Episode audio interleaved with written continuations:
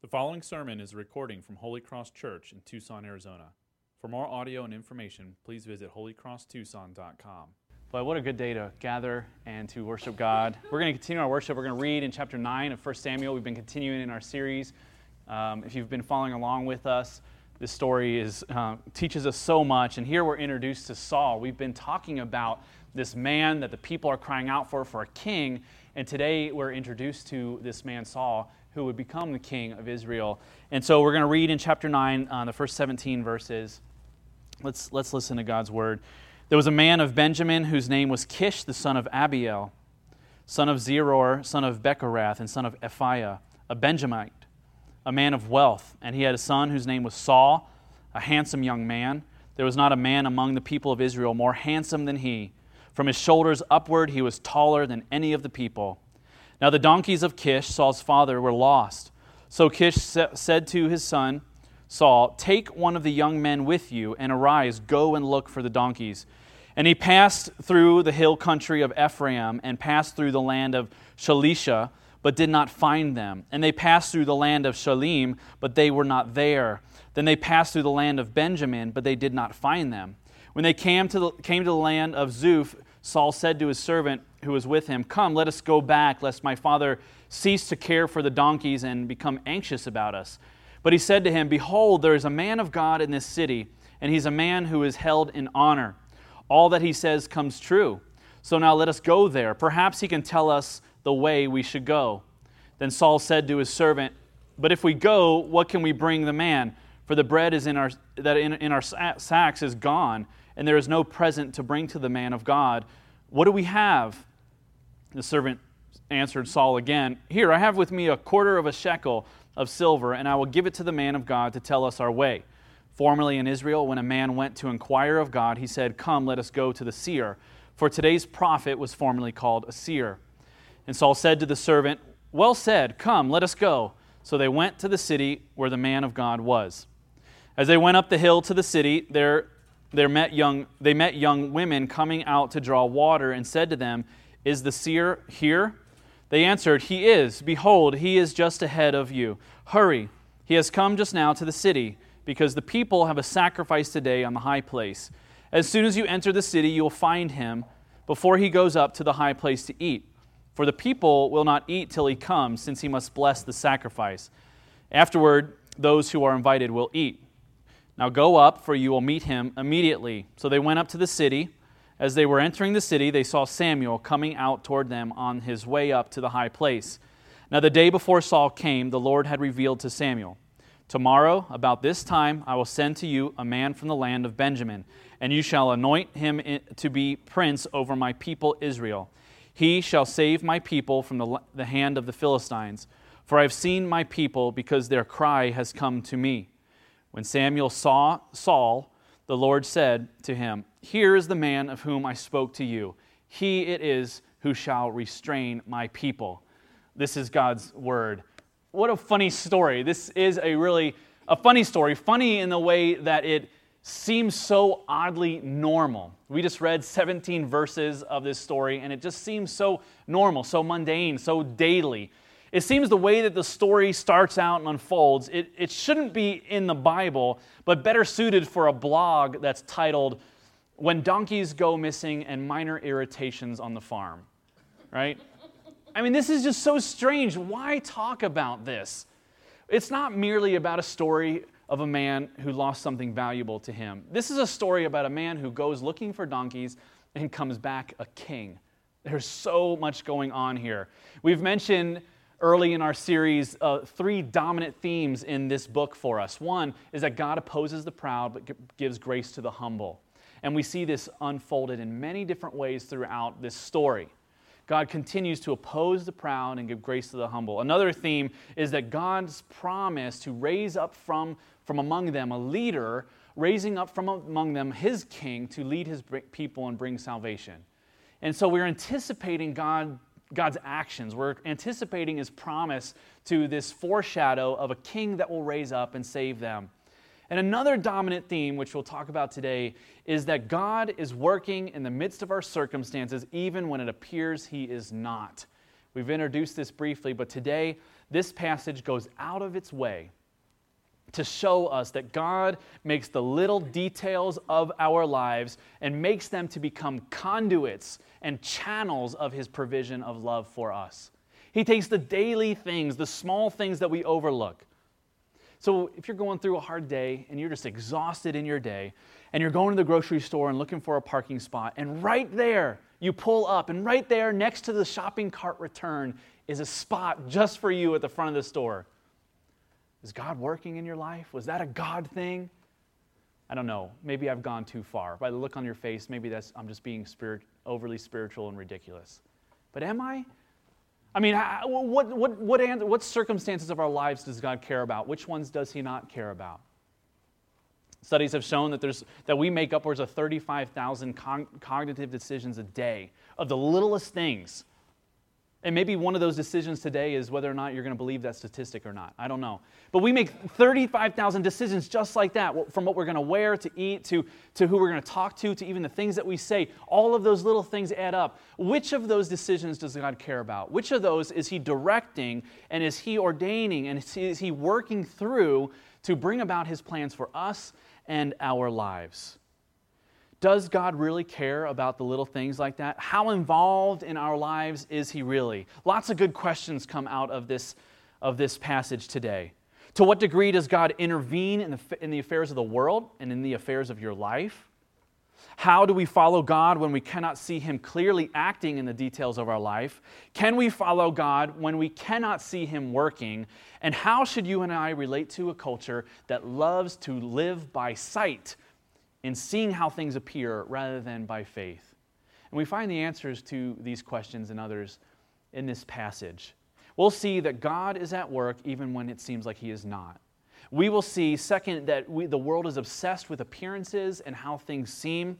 And thirdly, we need to see how God's provision frees us from enslavement to how the world works. And so, first, let's get into this is that God is at work even when it seems like He is not. Here's how the story goes. You follow along in this just normal, normal story. As far as we know, it's just another day on the farm. Saul is maybe in the middle of breakfast. His father comes into the room a bit disturbed that the donkeys have gone missing. So he says, Would you, would you take somebody with you, take one of the workers, and go looking for the donkeys? Don't you just hate it when that happens? Your donkeys run off. And, uh, and they go off and they go looking for it. Think of all the chain of ordinary events that have to happen in order for Saul and Samuel to meet that day. Think about all the little details that had to happen the wandering donkeys, the inability to find them quickly, the fact that they were tired of looking and desire to turn back, but they are, are intrigued to go forward. The fact that his servant has with him a quarter of a shekel to give to Samuel as a gift so that Samuel would in turn give them advice. The women at the well that they meet, the fact that Samuel arrives in that city that very day, at the very moment that they arrive, and that he is walking towards them the very moment that they're looking for him. Any one of those things that goes wrong and they're not meeting that day. At any moment, any one of these details happens differently Saul and Samuel would not have found each other, and the story would sound very, very different. What are the chances, we might ask? What are the odds that all of these things would come together at the right moment? Well, it's ironic to even ask that question because we know it's not by chance. We know that it's not determined by the odds. We know it's not by coincidence this happened, but we know that it was ordained by God completely apart from Saul's un- his knowing completely apart from his awareness of what was happening. He's just going about his day, and things are happening to him. But we are given a glimpse in the story, a pause in the story in verse 15 to 17. If you read through verse 14 and then skipping over 15 to 17 and right to 18 and continuing the story, not, there is no, nothing is missed. Not, there's not, it doesn't miss a beat. It just the story is fine like that. But 15 through 17 are given for the reader's benefit. 15 through 17 are given for you and for me. What appears to be a casual string of events is completely under God's direction. Saul is sent, the donkeys are sent missing. Saul is sent, his steps are appointed, who he is is revealed to Samuel, and we are told explicitly in this scripture that this is all because of the ordaining work of God, every single detail. Sometimes it helps to be clued in on the story, doesn't it? Sometimes it helps to be clued in on the secret, but most of the time, God does not give us that privilege. Most of the time, God is doing things in our life and we have no knowing. It is completely beyond our own awareness. Do you wonder what God's doing right now, today, in your life? Do you wonder what movement His hand is taking in your decisions, even the decision to wake up this morning and come to church, to worship a God as, as, as, as energetic or l- lack of energetic you were this morning? All the things that you wanted to do, but you did this instead. You ever wonder what significance that plays in the whole grand scheme of your life? I don't mean to creep you out, but God is working in those little things. He is working in the daily things to create conduits of His provision for you. When something happens in your life, behind it are a million things happening, a million ordained decisions by God despite human wickedness or even despite our own idiot decisions that we have in our life, God is at work to provide for his people. Do you realize the string of events that have to happen for you in your life merely for you to stand up from a seated position into a standing position? Somewhere deep in your brain, there's an impulse and a desire that happens for you to no longer be sitting and you want to stand up. Your brain tells your muscles, your heart pumps blood through your body, your tendons tighten, your muscles contract, synapses in your brain fire at rates beyond 300 miles per hour to literally over trillions of, of neurotransmitters in your brain. The, the fluid in your ears, the your eye movement, and many other systems in your body are working together so that when you do stand up, you don't fall over because of dizziness. I'm not a doctor, I just know how to use Google, okay? All of these things, all of these things, and many other things are happening, and all you wanted to do was do the thing that you do 500 times a day and just stand up. So much is happening that you are completely unaware of. And verse 15 to 17 are there for you and me, not for the story. They are there so that we can be aware of God's working behind everything that we do.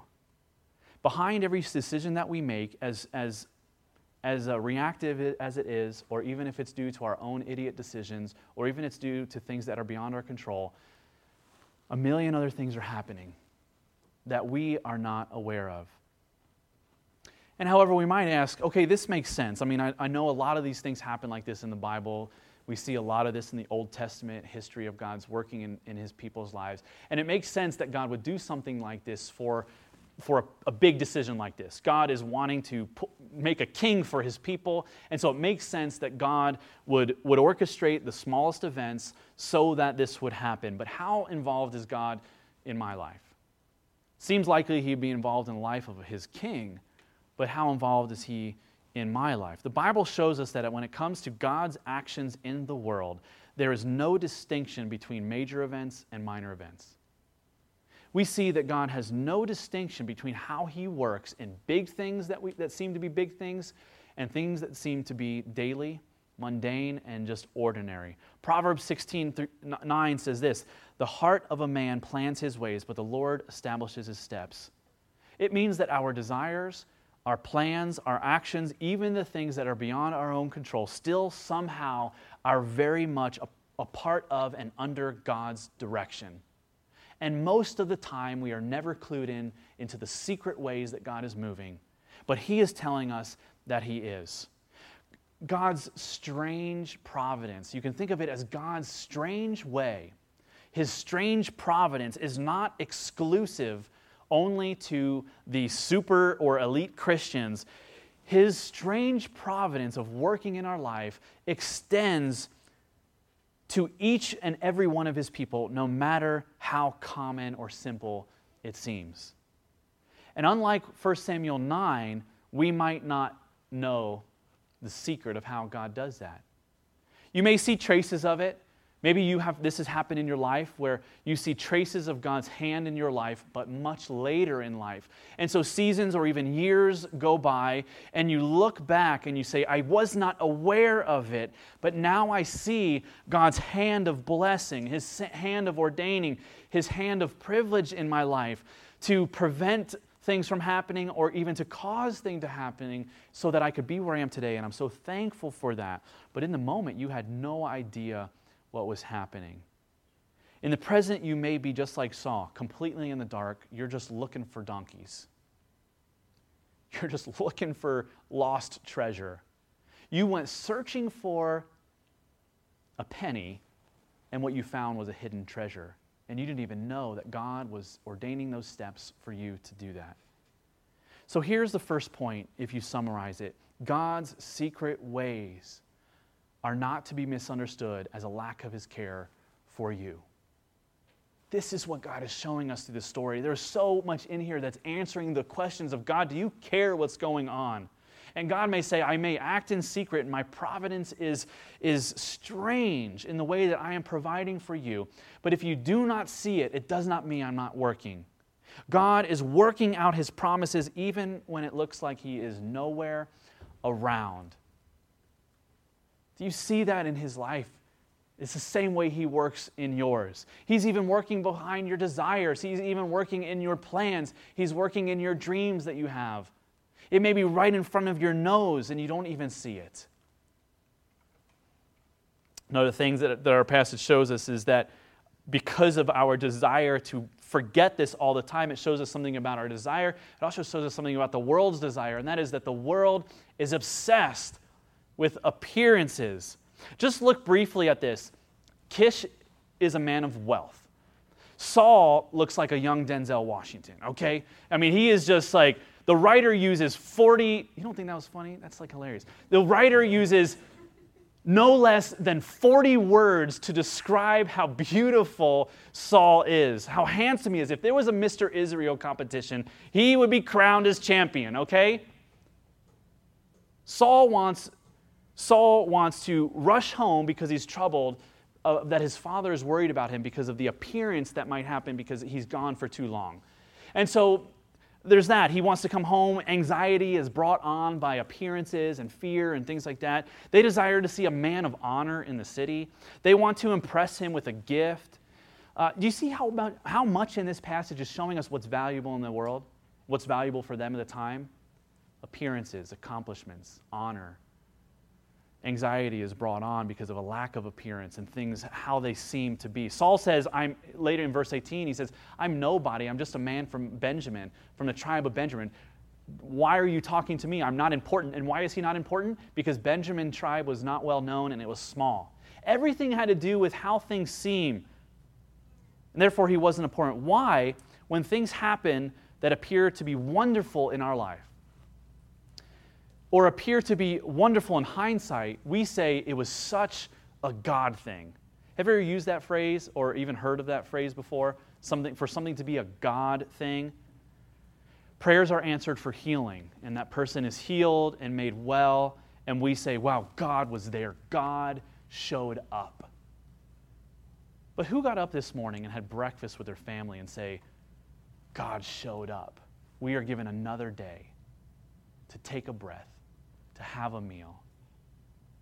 It's too common for us to look on major events in our lives that are very good and say, wow, that was the work of God. And then to see another day in the life of uh, life on the farm and see donkeys go missing and, and not say, wow, what is God up to? We should not make that same mistake. And let's be honest with ourselves. Why do we do that? What makes something a God? Just think of this in your own mind. What makes something that happens a God thing, and what makes something happen not a God thing? Here's what it is. When we say that, when we say something's a God thing and something's not a God thing, I believe it's this. It's because we believe, we believe that God is involved in our life only to the extent that it's obviously apparent that He is looking out for us in our interests. So if we see that God does something in our life that is in our interests and blesses us in obvious ways, we think that God's working. But if He doesn't do that, we think that He has disappeared. The world is obsessed with appearances, and we have to admit that we are too. God does not care about how things look. God does not care about appearances. He tells us without any hesitation later in the book in this book in chapter 16 which we'll get to in a few weeks that he does not care about how things seem. He is much more concerned with the character of it.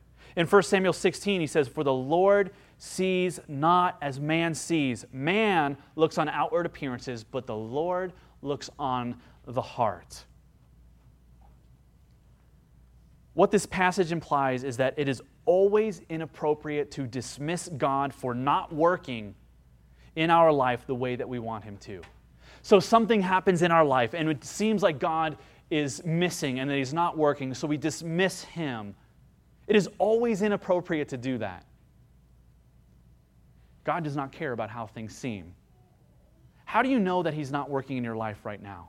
How do you know that there aren't things going on in your life that are right under your nose that you're completely oblivious to?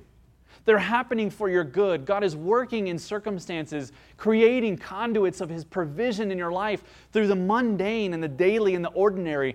It's right under your nose and you don't even see it. How do you know that a million things aren't happening like that?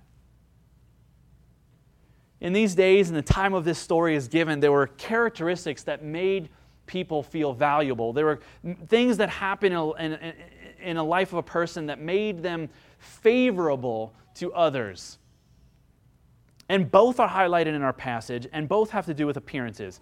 First, let's talk about men.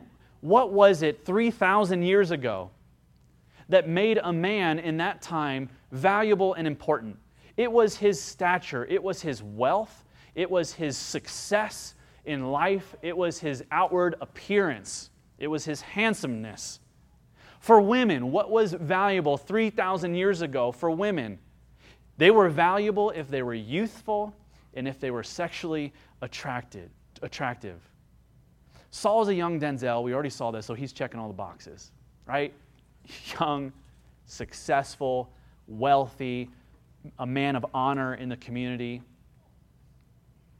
handsome, taller than everyone. What about the women here? The word used for these women that gathered at the well is the word that literally means uh, eligible women or marriageable women. And it has this deep connotation of, of sexual beauty and youthfulness. A long time ago, these were the values that made men and women important. Aren't you glad we don't live in those days anymore? sexual beauty for women, youthfulness, looking as young as they can, and men that have proven to be men of great success, great providers, men of accomplishment, not of character. God says, I do not care about how things seem. I care about what is. I care about the heart. Wouldn't it be horrible to live in those days? This is what the world says the size of your wallet is more important than the size of your character. The size of your dress is more important than the size of your character. The color of your skin is more important than the size than, than your character. If you have money, power, talent, looks, and youthfulness, you don't need anything else. This world is set up and created that if you have those things, you don't need anything else. And God's people bought into that lie, and God's people today continue to buy into that lie. What drives your dreams? What drives your joy? What drives your motivation and your very life? Are they the same things that drive the world? The things that the world worships, which are appearances and accomplishments. You feel valuable if you, if you have done something good in the world's eyes. You trust God and believe He's working if, if you can see it happening in your life every day. I know people that stay in their jobs that they hate and they never see the family that they love in order to continue to, to maintain a lifestyle that they crave. I know people who struggle with debilitating self esteem and depression and fear every day of their life because they are enslaved by what other people think of them. Everything is about how they appear to others. Everything is about appearances. But God promises to free us from our own stupidity. He promises to be faithful to His purposes. And He promises that He's working in the mundane things of our life every single day to provide for us. There's something, there's something that rescues us from this way of living. The clue is found at the end of verse 16, where God says, I've seen my people, and their cry has come up to me. I've seen my people because their cry has come up to me. Finally, we see in this passage that God's provision, His care, His mercy, His compassion, His grace, His provision, providence frees us from enslavement to the world's ways. There's, a much, there's much meaning in this simple expression that we see. Their cry has come up to me. It's a very tender sympathy, it's a very tender compassion a concern for them and their suffering, and a resolution to engage in their life to help them. Don't you hear that? If God were to say that to you, if He were to say, Your cry has come up to me, I see you, what would we hear from God? We would say, we would hear Him say, Well, you notice me, you care for me. But not only that, we would hear Him say, Well, He's going to do something about it. He's going to rescue us because he loves us. You know, what do we know about the people of God up to this point? If you have followed this story, or even if you've read much of the Old Testament, you know a little bit about God's people, you know this. They are foolish, they are stubborn, they are disobedient, they are unfaithful. When it comes to spiritual success, they are failures. Yet, they do not cease to be the objects of God's affection. To some degree, have you bought into the lie that you are important to God based on appearance and accomplishments and spiritual success? Probably. You probably have. To some degree, have your hopes and your dreams and your habits and your actions been driven by what the world values? Again, probably. You and I both. What, what is the message of the Bible? What's the message of this story? It is not that God blesses those who live morally and godly lives. The message of the Bible is that God continually and relentlessly gives His grace to people who don't deserve it. And that means no matter how bad you've screwed up your life, no matter how forgetful of God's love you have been, if you are a child of God, you are and will forever remain the object of God's mercy and love, and He will not give up on you, ever. And it means that He is working in things right under your nose that you probably don't see. For your good. It means that He is orchestrating your lives and your steps, and you think you're just going about your day. And He is working tirelessly to, to point you to His care, to point you to His love, and to complete in you the good work He has started. And He will never stop until the work is done. It's all by grace. It's grace from beginning and in the middle and in the end. It's all by God's grace. And yet there's something we must do. See, this doesn't mean that we minimize our sin and do whatever we want. It doesn't mean like, great, he's going to accomplish everything he's done. There's nothing that's I'm responsible for. We are to do something. What are we to do? Remember, God says, man looks on the outward appearance, but I look at the heart. Real beauty is not what the world says it is. Real beauty is a heart that cries out to God. It is a heart that cries out to God, brought on by our own realization of our utter helplessness apart from God. A real beauty, a real love for God is demonstrated in a heart that says, God, help, as a result of our helplessness and hopelessness without Him. It is a crying out in our need for Him. God is never indifferent to the sorrows and suffering of His people. And here's the kicker even if it's your fault and he seems to wait for our cry. And here again is this secret providence of God that I don't fully understand, where it is by grace that God extends his care for us. It's by his grace that he orchestrates our steps, but he waits to hear the cry of his people. God says, I see my people, I see them in their suffering, and their cry has come up to me. God doesn't need to wait for us to cry out, but He seems to delight in waiting for us to cry out. He seems to wait for us to extend a cry of help to Him. in our acknowledgement of our own need for Him. It's, it's a sign of our humility and our brokenness before Him. The grace of God is opposed to earning. There is nothing in our record or character that, is, that shows God we are deserving of His love. And yet, the grace of God is not opposed to effort in crying out for help, in offering up our need to Him, and with open hands saying, God, there is nothing that I have to offer you. Help me. Our, our effort is to cry out in our helplessness. And this crying out is a, a foretaste of, of Christ as we look on the cross and we see God's love poured out for us. We see this as a foretaste of, of, of the cry of Christ on the cross. How so? Well, here in 1 Samuel, we see that God's people are hurting and they cry out for a king. And God answers their cry ultimately in the person of Jesus Christ. And who is Jesus? The scriptures reveal that ultimately Jesus is King of kings. And this, God answers our cry for help in ways more beautiful than you can even understand. On the cross, in, well, in, in Israel, they cried out for a king for help. And on the cross, God sends a king to die for his people. Here we see that the servants cry out for a king, and so the king himself becomes a servant. And it was the king on the cross who cries out on behalf of his people for us to be saved. From the cross, Jesus is the one crying out on our behalf. On the cross, we see that Jesus answers our cries, that he sees our need. He, his, our, our need cr- comes up to him, and he becomes our sin. He becomes a servant, even though he was a king. Jesus is the only king in all of history that would become a servant to answer the cries of his people. Every other religion, every other history, every other king in history says if you're hurting, here is what you need to do in order to be better. You have to work your way to my provision. But in, in the gospel, in Christianity, in the God of the Bible, he is the only king that says, I will become a servant.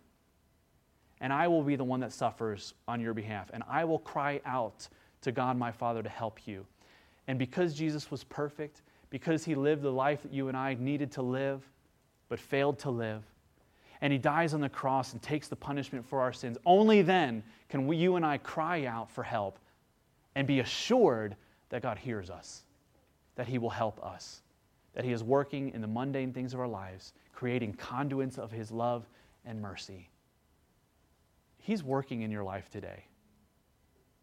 You're being reminded of this for a reason because God is asking you to trust in Him, to not follow the, the values of the world, to not look for appearances, and to not, not forget His care for you. God wants you to hear this good news because He wants you to know His love for you. Do not give up. Continue to cry out for help. He answers you, He will answer you, He hears you, He's strong enough, and He will never give up. Let's pray.